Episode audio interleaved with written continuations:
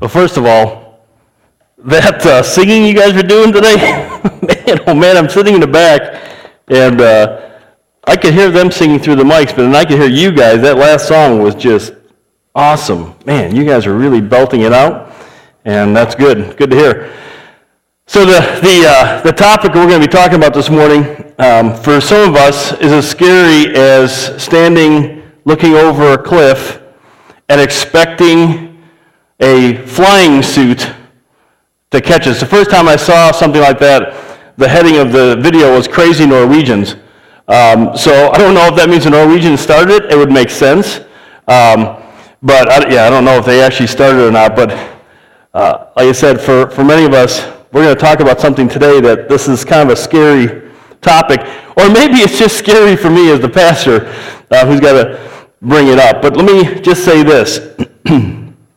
that if we catch what we're learning in this series, All In, All Out, and in this topic we're going to talk about today, if we catch what Jesus is saying about our lives, we're going to find that our lives are far more exciting.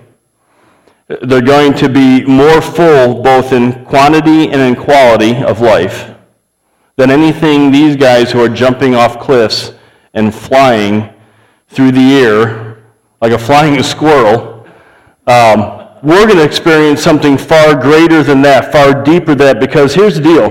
What God's calling us to, what Jesus is calling us to, is something that reaches to the core of who we are, to our very spiritual lives, and it will change our lives and impact other people's lives for eternity. And so we, are in a series called All In, All Out. And today we're going to talk about the issue of, of money. okay, okay. Nobody's throwing anything at me. That's good. So uh, let me put it more. We're going to be talking about uh, the issue of your money and my money. So we'll make it a little more personal, and still nobody's throwing anything at me, so that's good. Okay? Yeah, we're going to be talking about this issue of, of money. It's interesting because Jesus, we don't talk about money a lot. Uh, if you've been a part of our church for any length of time, we might talk about finances once or twice a year, but that's about all that we do. It is interesting. I was just talking with Tristan. We joked about this on Thursday night at Bible study. The Sundays that we do talk about money, finances, oftentimes that's when we have a lot of first time attenders. And uh, I'm not sure why the Lord works that out. Because a lot of people think church is about money, right? I mean, you talk to people, ah, the church, that's all they are about money.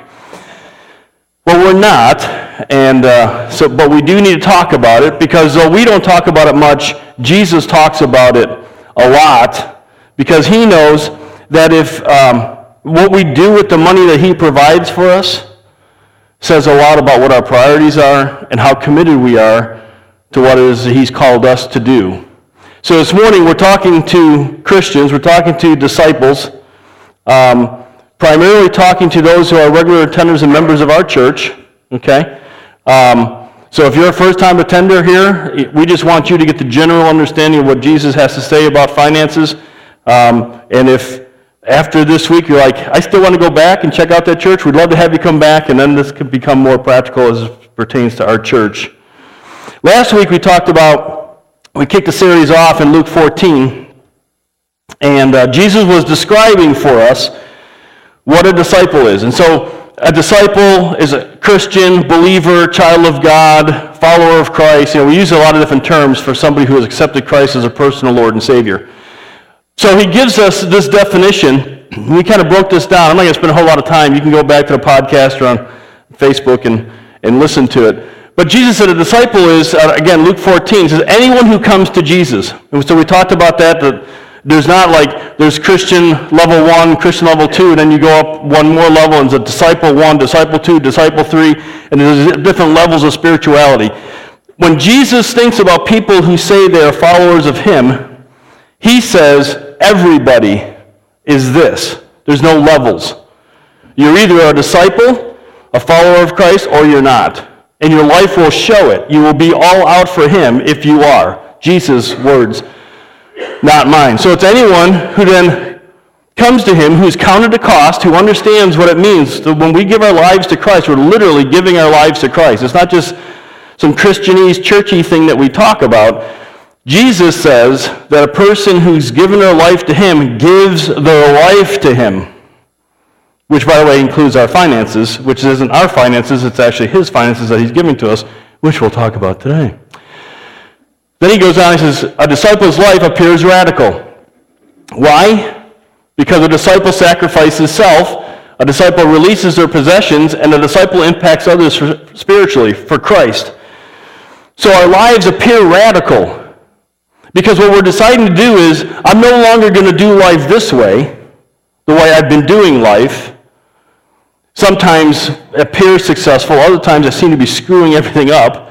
I'm not going to respond to people the way I used to respond. I'm not going to think the way I used to uh, think. I'm not, I'm not going to speak the way I used to speak. I'm not going to live for the purposes of myself and what I want to do, but I'm going to live the way Jesus wants me to live. I'm going to think the way he wants me to think. I want to respond the way he wants me to respond. And when we do that, that looks radical to people. Even people who would say, yes, I'm a Christian. Because some Christians think there's different levels. Well, that's okay for you, but for me, I'm going to go ahead and keep my little kingdom going here and do things that I want to do. And I might do some more spiritual things, but I'm going to kind of hang on here. Well, a fully, fully following disciple, who, by the way, that's what Jesus says all of his disciples are, they are all in, in all areas of their life. From the way they think to the way they respond the way they use the finances that he gives them. And he says, this is, this is how we live. And he even says this if you don't do these things, if you don't do this, Jesus says this, okay, so don't yell at me. Jesus says, you cannot be my disciple. So it's pretty rough. Now, again, not that if we do these things, that's how we earn salvation. But we've already gained salvation by putting our faith in Christ, receiving God's forgiveness of our sins, and then our lives change and we live differently. And Jesus says, that's how my disciples live.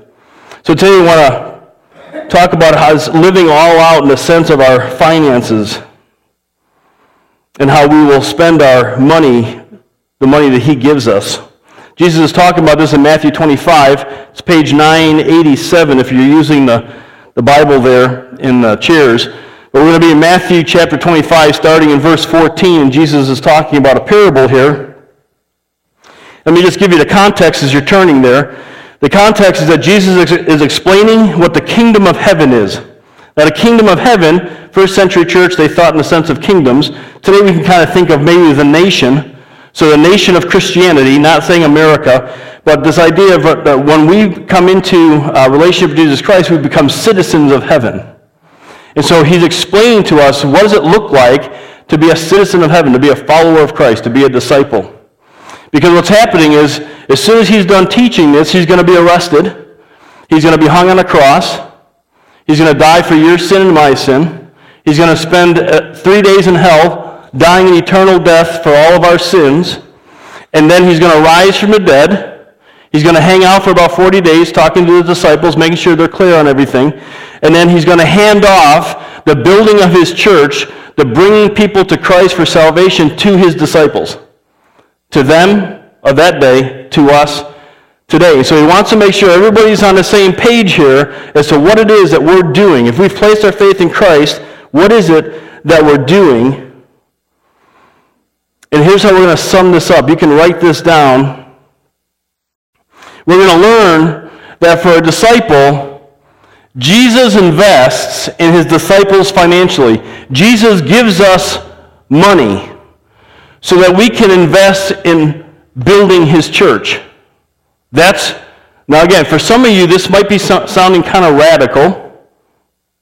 Interesting, because our lives are supposed to look radical.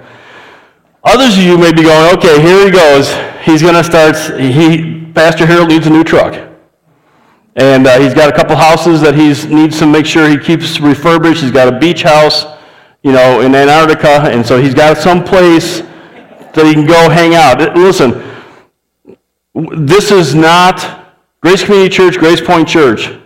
This is not what we're about, okay? And I'll talk more about it at the end. But What we're talking about here is we're talking about how do we take the money God has given us, pool it together as a church family to reach people for Christ. Okay? Um, there's a bunch of reasons why I drive mid 90s pickup trucks. And it's not because, you know, financial issues as much as it's what my son can work on. So we want to make sure that, you know, keep them running. All right? So Jesus invested his disciples, us, financially, gives us money. So let's read Matthew 25. Be up here on the screen. He says this. So Jesus is telling a parable. This is Jesus talking. He says, For it, the kingdom of heaven, or growing his church, is just like a man who uh, a man about to go on a journey who called his own disciples and entrusted his possessions to them. Last week we talked about we give up our possessions, you know, so he gives his possessions to them. To one he gave, he gave five talents. That's money. Real quick clarification. A lot of times what we'll do as Christians, we'll go, well, I don't give financially, but I give my time. Okay, Jesus, when Jesus is talking about finances, he means money.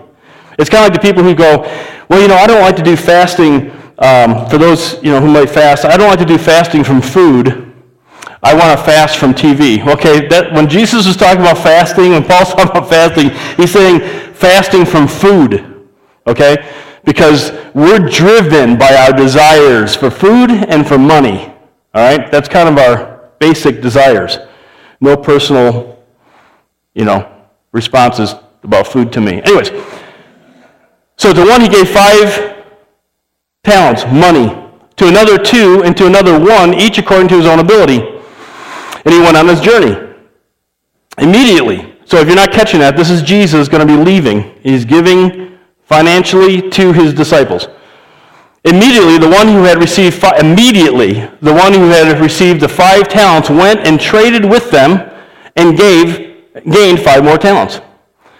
In the same manner, the one who had received the two talents gained two more, but the one who received one talent went away and dug a hole in the ground and hid his master's money. Now, after a long time, the master of those slaves came and settled accounts with them. There's some point we're to stand before the Lord one of these days. The one who had received the five talents came up, brought five more talents, saying, Master, you entrusted five talents to me. See, I have gained five more talents. His master said to him, Well done, good and faithful slave. You are faithful with a few things. I will put you in charge of many things. Enter into the joy of your master. Also, the one who had received the two talents came up and said, Master, you entrusted two talents to me. See, I gained two more talents. What did the master say?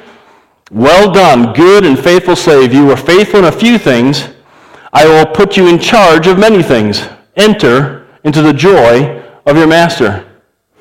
And the one also who had received the one talent came and said, Master, I knew you to be a hard man, reaping where you did not sow, and gathering where you scattered no seed. And I was afraid, and went away, and hid your talent in the ground. See, you have what is yours. And his master answered and said to him, You wicked, lazy slave, you knew that I reap where I did not sow, and gather where I scattered no seed. The master is not confirming this with the guy. He's saying, You thought this way of me? You know, there's an issue here. The slave's not quite catching what the master is all about. Then you ought to have put my money in the bank, and my rival I would have received my money back with interest. Therefore, take away the talent from him, give it to the one who has ten talents. For to everyone who has, more shall be given. He will have an abundance. But from the one who does not have, even what he does have shall be taken away. Throw out the worthless slave into the outer darkness. In that place there will be weeping and gnashing of teeth. Unbelievable words from Jesus Christ as it pertains to the finances that he provides for us. Now, I don't want us to get um, caught up, you know, today in our, in our world, in America especially, we understand that slavery is, was a bad thing, okay? And, and it, it, it went poorly. It wasn't a good thing to do. It was not morally right, okay? So we get that. But what we need to catch here, Jesus is not making a, a saying, hey, let's all have slavery. What he's saying is, here's a reality. There's masters and slaves and how that plays out.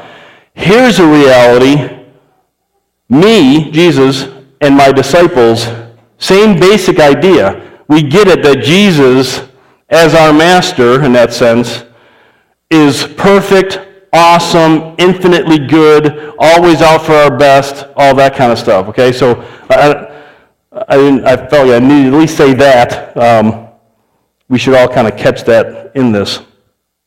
So what I want to do is I want to do a comparison here real quickly between the slaves and disciples uh, moving forward.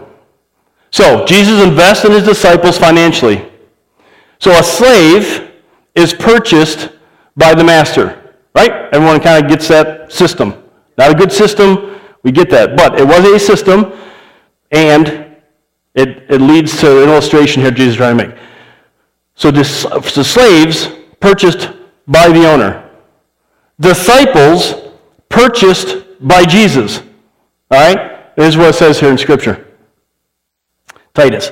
For the grace of God has appeared, bringing salvation to all men. That's Jesus instructing us to deny ungodliness and worldly desires and to live sensibly, righteously, and godly in this present age. That's radically different. That's looking different. Looking for the blessed hope and appearing of the glory of our great God and Savior Jesus Christ. Jesus is going to return one of these days. Who gave himself for us to redeem us, to purchase us or buy us back from every lawless deed, and to purify for himself a people for what? His own possession. When Jesus died on the cross, the payment he made was a payment of blood that took care of our sin. And so he paid with his life. But he didn't pay with his, his life so that we can go just live life however we want. When we realize that and we give our lives to him, now we are his possession. We are his slave, as it were. We're his disciple. We're his follower. A disciple is one who follows after, doing life the way Jesus wants us to do life and for the purposes that he wants. Okay, the other, another comparison. A slave owns nothing. Right? That makes sense? Everybody follow me on that? The slave doesn't own anything. In fact, the slave doesn't even own his own family. He may be married and have kids, but ultimately the master owns those people in his life. He owns nothing. The master provides everything, and, and a good master knows that you take good care of your, your slaves, you're going to get good work, right? They're going to be motivated. We've got the best. We've got God, right? Who's going to provide for us. And so a slave owns nothing, a disciple owns nothing. We own nothing. Psalm 24 tells us, all the way back in the Old Testament tells us this. God says, The earth is the Lord's and all it contains, the world, and those who dwell in it. If you've given your life to Christ, well, everybody is owned by God in that sense, all right? But if we've given our lives to Christ, He owns us. And we want Him to own us. Let's, you know, we want that. It's the best for us. But we own nothing. My awesome pickup trucks that I have, uh, my, my massive mansion on the uh, few miles off of the bay, it's not mine, it's, it's God's. Kim's not mine, she's God's. My kids aren't mine, they're God's. Everything that I think I own is not mine, it's God's because He's allowed me to have it. He allows me to have the breath I have. He allows me to have a, a mind to think and a, and a body to take care of floodwaters in the Tuesday morning when I walk into the building. Another comparison. A slave exists to grow the master's business, and a disciple exists to grow Jesus' church. That's why they exist.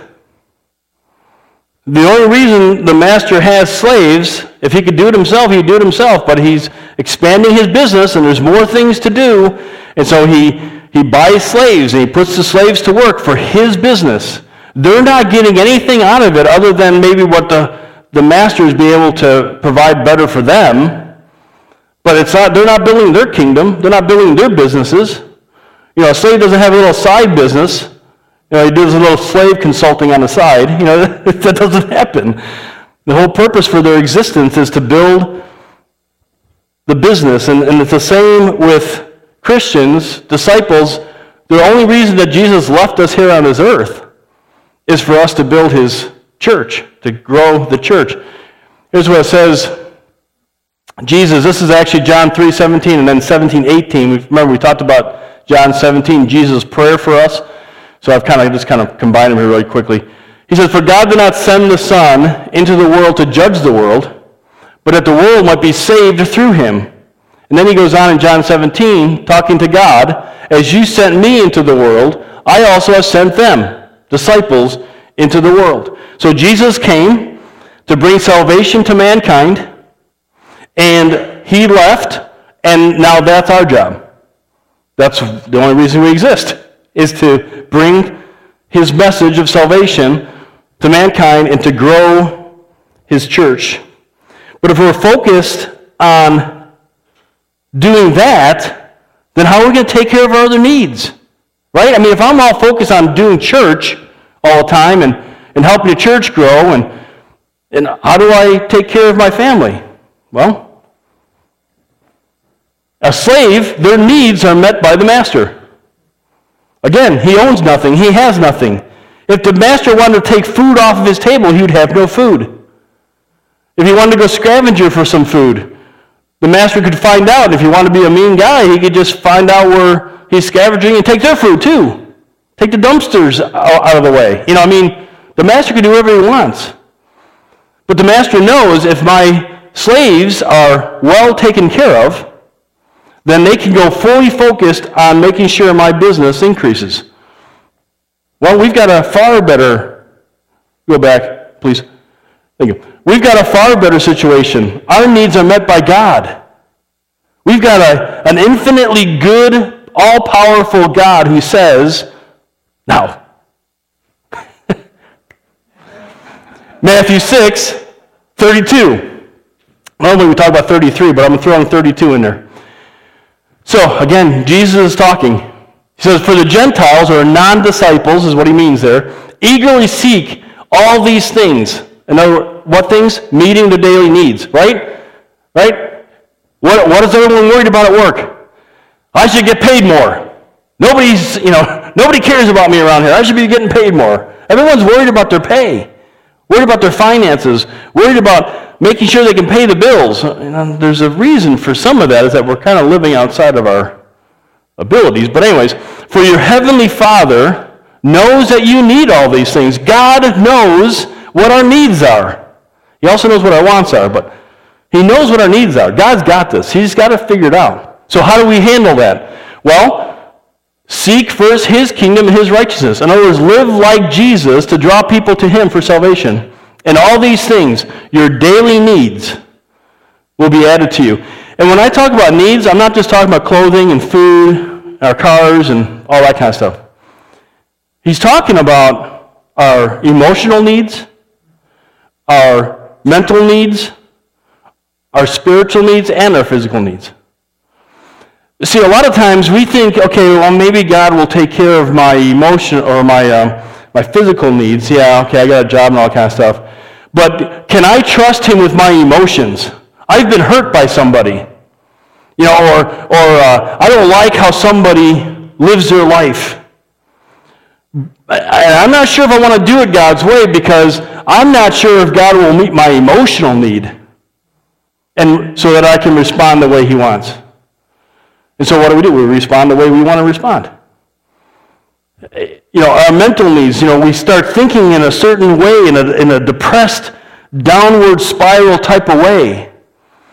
And, and God says, listen, take my words, think on my words, think what I have for you, the promises I have for you, who I want to be for you. But we're like, yeah, I don't know. I think it's better if I just sit here and watch six hours of TV. You know, I use that because there's been days where I come home, I'm just spent, and I just flip the TV on. Next thing you know, it's 10 o'clock at night, and I'm like, I've just sat here and watched six hours of TV. It would have been a lot better if I sat six hours with the Bible. And everyone's like, Shh, that's radical. Right. That's the whole point.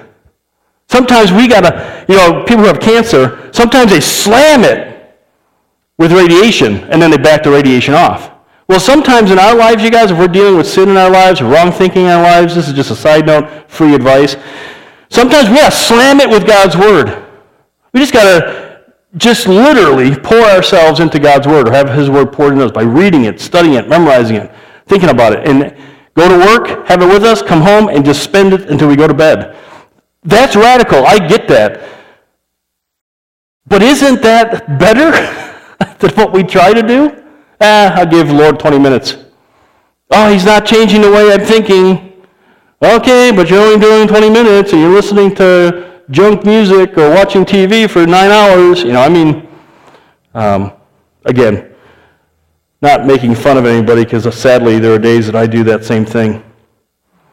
Disciple, non-disciples chase after these things. Sadly, many disciples chase after these things because they don't understand, they haven't grasped the fact that God's got it. And we're just thinking wrong and living wrong and spending wrong and doing everything wrong. I mean, you know, look at your credit card bills. Look at your checking, your checkbook. Mean, what are we doing with the money that he gives us? So we can live all out if we understand this and invest his money in growing the church. All right, move on. I'm starting to preach. I Got to back down. So a slave, their faithfulness shows their partnership. the same thing with the disciple.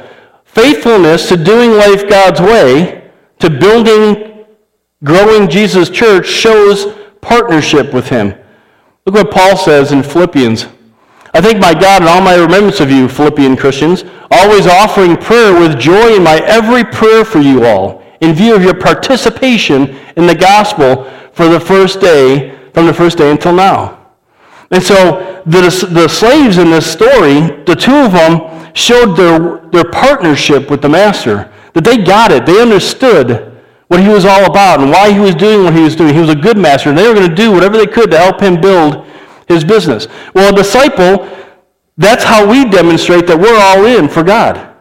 That, that we get what Jesus did for us, why he died on the cross for us, that, that, he, that he provided for us an eternity in heaven so we're going to spend eternity in hell. He's done so, so much awesome things that we say, okay, I'm going to go all in for this because I trust, if I can trust him for heaven, I can trust him for this earth. And so I'm going all in and doing life his way.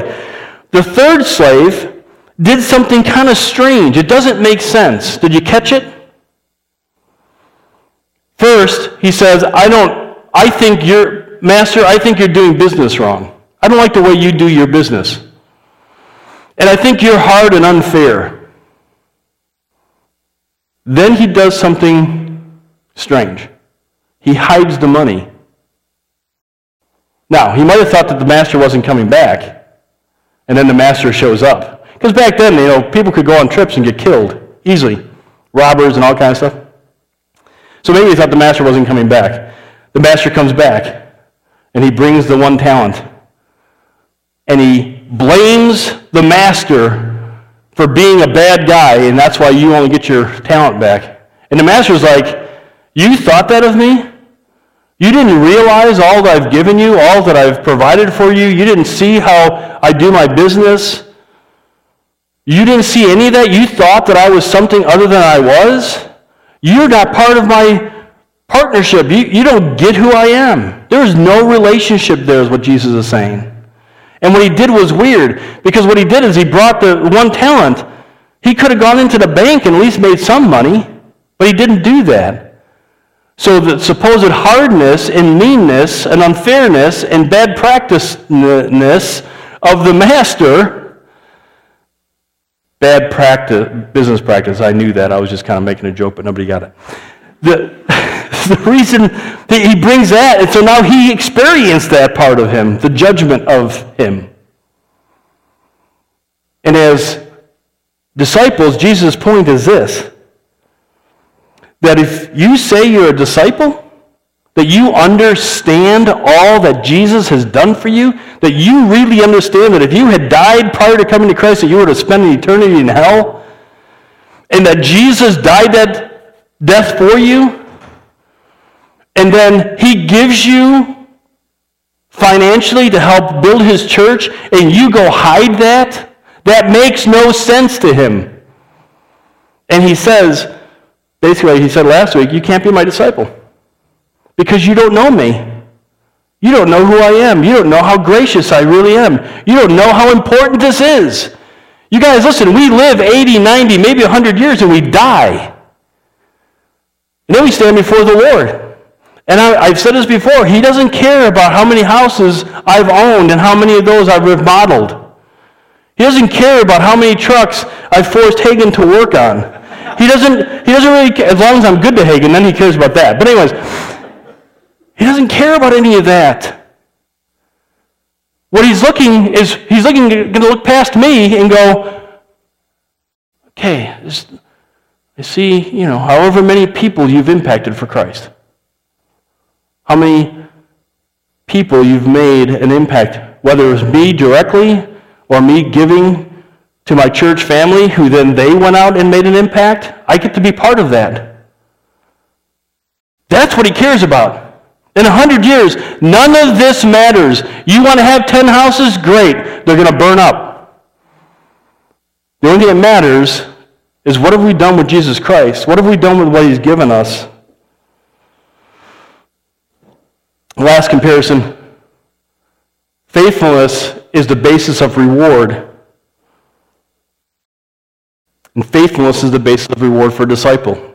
Both slave and disciple, our faithfulness is what's rewarded. The talent is given based on ability, previous faithfulness. You tracking with me? He gave what? According to their ability. Their ability was their previous faithfulness. And so they responded according to their previous faithfulness, and then he gave more based on that, and then he rewarded based on their faithfulness. So, as Christians, when we are faithful to live life God's way, already in that relationship with Him, He provides for us. And then, as, we, as He provides for us according to our faithfulness, so that faithfulness can change, it can increase.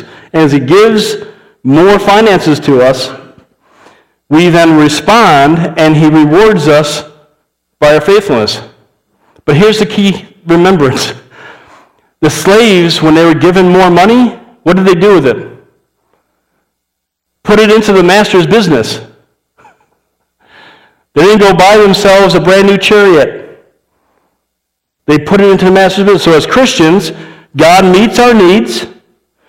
He provides for us financially to meet those needs and to build his church, grow his church, and then next thing you know, we get more money.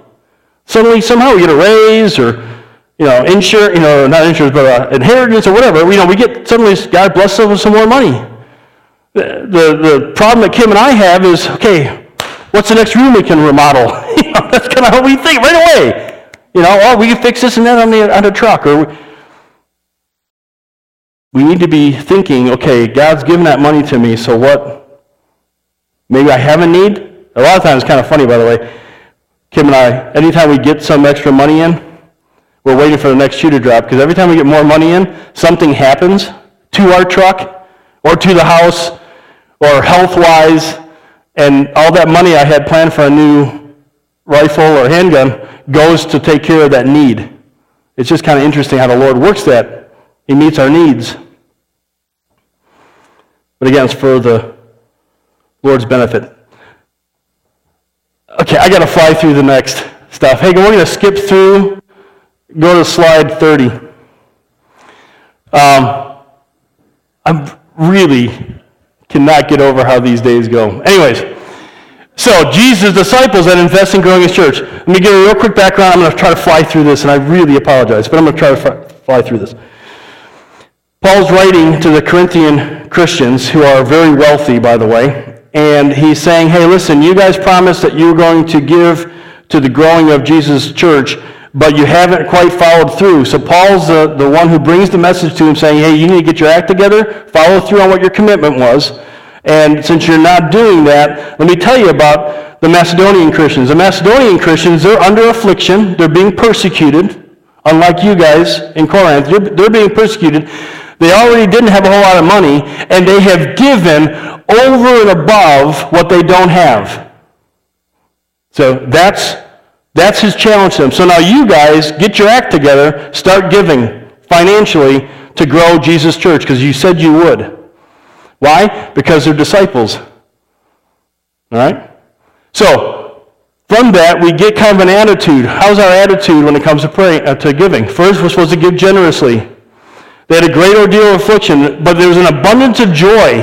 And out of their abundance of joy and deep poverty, isn't that an interesting combination, Paul says? Abundant joy. God is awesome. What Jesus has done for us is awesome. We just love him so much. But we've got nothing. But what we do have, we're going to give, and it overflowed in the wealth of the liberality. Listen, God's not saying, I need a whole bunch of that money back. But what he's saying is, you have to have a heart that's willing to give whatever it is that I call you to give. And trust me to take care of your needs. They didn't have anything, but they gave a lot. They gave generously in God's eyes because they gave what he called them to give as they made that decision. Next one. Give because you want to. For I testify according to their ability and beyond their ability, they gave of their own accord. They gave because they wanted to. They gave because they understood who Jesus was. They understood what he had done for them. They understood that God was their provider. And so they wanted to give. It wasn't something that they were guilted into. They gave out of joy. Next one. Give because you're committed to Jesus. Look at this. Look at these people begging Paul, begging us with much urging. For you could tell Paul's like, no, you guys, listen, you don't have anything. You guys can barely put food on your tables. Don't feel you need. they're like, no, we want to do it. Begging him. We want to participate. Why? Because they first gave themselves to the Lord. Why? Because they were all in and they were going to live all out for Jesus. Knowing that Jesus was going to take care of their needs. They might not have driven around in the best chariots or had the best donkeys. Okay? They might not even had multiple donkeys. They might have only had one. Or they may have had to borrow a neighbor's donkey. You know, whatever. But they did what God called them to do, what they believed God wanted them to do. Next one. Give as part of your spiritual growth. The Corinthians, they abounded in everything. This now he's talking about the Corinthian church. You abound in everything. You abound in faith and utterance. It means you, you talk about the Lord a lot. Knowledge, you understand the Bible. Uh, in all earnestness, you are dedicated and you're serving, you're doing all kinds of good stuff. And in love, you're sacrificing for people and caring about people and all that kind of stuff. And then he says what? See that you abound in this gracious work also give financially. Because we have a lot of Christians who think, well, I do a lot of stuff with my time. I'm involved in. I know the Bible a lot. You know, so do I. But Jesus still says, I've given you financially in order for you to help build my church, to grow my church. The next one. Give to imitate Jesus' sacrifice. For you know the grace of our Lord Jesus Christ, that though he was rich, for your sake, he became poor, so you through his poverty might become rich. So what's he saying? Jesus in heaven comes to earth poor, sacrifices so that we can become rich spiritually and respond financially, which makes us less rich financially, potentially poor, but in the United States, you know, we live all we all live pretty good. And I've lived under the poverty line, by, by the way, and we still live pretty good. But here's a real quick thing to remember Jesus, heaven, came to earth, became poor, died, sacrificed, gave everything up. But the Bible also says that he did so because of the joy set before him. What was that? He was going to go back to heaven. He was going to get all that back. Here's the key point. You guys, we could give up all. God's not asking us to give all of our money to church, but we could. Why? Because when we die, we go to heaven. So if we live 80, 90 years and we're living in a tent up at the bay through the winter, in one sense, that's awesome. Because we know that all of our money is going to church, my church family, in order to see other people come to Christ. And when we go to heaven, we got heaven. and all the rewards, by the way, that He wants to give us on top of that. And then last, give based on what God has given you. It's according to what a person has, not according to what he doesn't have. So God's given us all something. Some of you have more than I do, some of, and I may have more than some of you guys, but it's based on that. So, takeaways. We're going to fly through this, and you guys are always more than welcome to come talk to me about these things. and some of us you might go, huh, what? First one is this study the main point, study that out. Get into the Bible, make sure that what I'm teaching is what Scripture is teaching, what God says, okay? Don't, I don't expect you to trust me, but study it out. Secondly, Jesus' church is plan A through Z for accomplishing his mission. Here's why I say that. I've had a lot of people say to me, well, I don't give the church, I give to another Christian organization. Wonderful for Christian organizations, what we call parachurch organizations. You know, great that they're out there, appreciate their willingness to try to help the church out, but here's the deal. The church is what Jesus Christ set up. Those other people are trying to do things outside of the church's um, accountability. And I'm not saying that they're wrong in doing it. All I'm saying is that's just the case. They have their own accountability. And they have their own reason for seeing people come to Christ, ultimately for people to come to Christ. But there's other reasons too. What I'm saying is this it's the church that Jesus set up. He didn't set up parachurch organizations. Churches were to send out missionaries in the first century church. Okay? There was no youth parachurch organization working in the schools. The church was working in the schools. You see what I'm saying? So we need to be giving, he says, to his church. And what I was talking about before, I'm going to say real quickly we are not a health and wealth preaching church. When I say, Jesus says to give to Grace Point Church, okay, because we are a local representation of Jesus' church. When I say that, I'm not lining my pockets. I don't see what you guys give. I don't go count the money and divvy it out like some churches do. It goes down to Fremont, our main campus. The elders decide what salaries we get. The elders decide what we're going to do with the budget. You guys who are members vote on that budget. This is not a make Harold rich scheme. If I wanted to do that, I would be preaching a lot differently than what I'm preaching. Okay? We're not a health and wealth gospel type church. That's not what Scripture teaches, and that's not what we teach. That's one of the reasons why I drive mid 90s pickup trucks. And by the way, when we give to Grace Point Church, we're giving to keep the building lit, air conditioning in the building, updating the building, taking care of floods that happen during the week. And unfortunately, because of where we are financially, the fact that we're about a couple hundred dollars short every week, about $800 short a month, that's what we can do and thank the Lord for that. But we want to get to a point where our building is kind of taken care of. We're, we're all taking care of our building financially, and then we give over and above, or not, that's probably a bad way to put it. But we are able to give more as we grow, more people come, and more people give. And pretty soon we're going out into the community and we're going to make an impact for Christ. We got to take care of the building first. That's our responsibility to make sure that this building stays, you know, in shape and looking good. Third, 10% Old Testament tithe. It's not required, but it's a good start. So people say, well, what, you know, Harold, do we have to give 10%? The Old Testament followers of God, he commanded them give 10% plus give over and above 10%. There were times where they're supposed to give over and above. We're freed from the law, so therefore we're supposed to give as God directs, as God moves in our hearts to give to give generously, to give sacrificially, to give as we look through those attitudes. 10% is a good place to start. And if you're sitting there going, I don't know if I could do 10%, try it. Because what did Jesus say? Seek first my kingdom and my righteousness, and all these things will be added to you. Watch God put, I got to be careful, because you're not going to put God to a test in a negative way. You're going to put God to a test. You're going to say, okay, Lord, I'm going to give sacrificially. And I'm going to, you know, maybe there's some things that you need to look at as a family and say, okay, um, this is a want, and I really don't need that, and for the sake of Christ, I'm going to stop doing that want, and I'm going to give that to the church. This is a need. I need that, so we're going to take care, you know, hang on to that. I think the Lord's okay with that. You know, you got to kind of work through your, your budget. But the point is, whatever it is that you do give to your church family, God's going to make sure that if that want was a need, that you're going to be able to handle that. That He's going to be able to meet.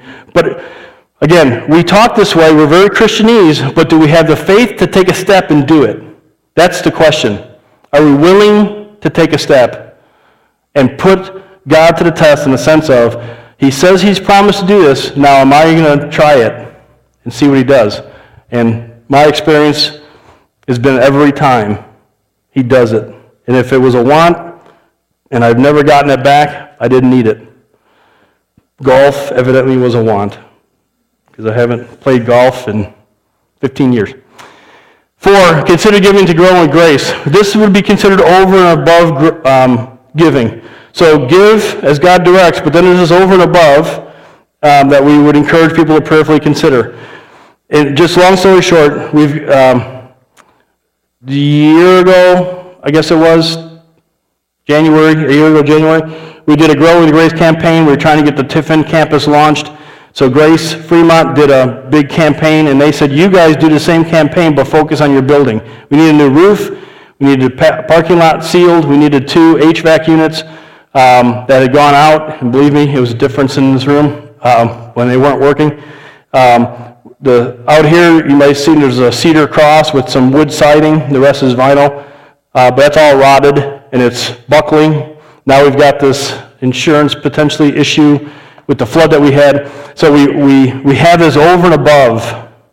And so we're hoping to raise 60,000. We're at about 38,000 within uh, you know, almost two years now.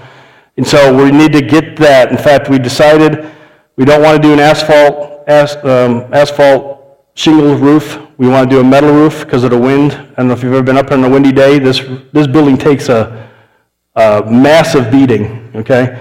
Just talk to Pat and Greg and the guys who have to go up and fix the roof every time the shingles go blowing off. Um, so a metal roof is probably about $68,000 is what we've looked at. But we're willing to hold off making any changes, praying that we don't get holes in the roof, because we think that's better for the building um, long term. So, anyways, just some extra stuff there. But so, if you'd like to know more about the growing with grace, you're already giving financially, but you want to maybe increase and put some towards growing with grace. Let me know. I can get you more information about what that is, what that looks like. Okay. Sorry to rush through this, but um, one of the things we don't like to do is torture people and take up a lot of their time. And um, way over. So let's go ahead and stand. Let me uh, close out in a word of prayer. Just again, next week we'll meet here, 10:30 service. For those who would like to go down to Fremont for um, a free chicken dinner um, to celebrate Fremont's 80th anniversary, we'll, we'll all carpool down there and, and uh, check that out. So, uh, but meet here 10:30. All right. Let me go ahead and pray. Lord, to thank you for today. We thank you for your love for us. Uh, we thank you for your sacrifice for us. And uh, Lord, this whole issue of money, it's, it's really close to our hearts. And um, even talking about it makes me nervous because uh, I know how people and I know how I view money and what I do um, and what I want to do with money. And, and sometimes I don't want to give it up. So Lord, I just pray that you would move according to your will in the hearts of each of us and lead and direct us as you want us to, to move as individuals, as couples, as families. And Lord, help us to be willing to take a step of faith and to, to put you to your word and watch you move in our lives and see people come to Christ. Praise in Christ's name. Amen. Thanks for being with us this morning. Have a great day. Enjoy the beautiful weather and represent Christ well.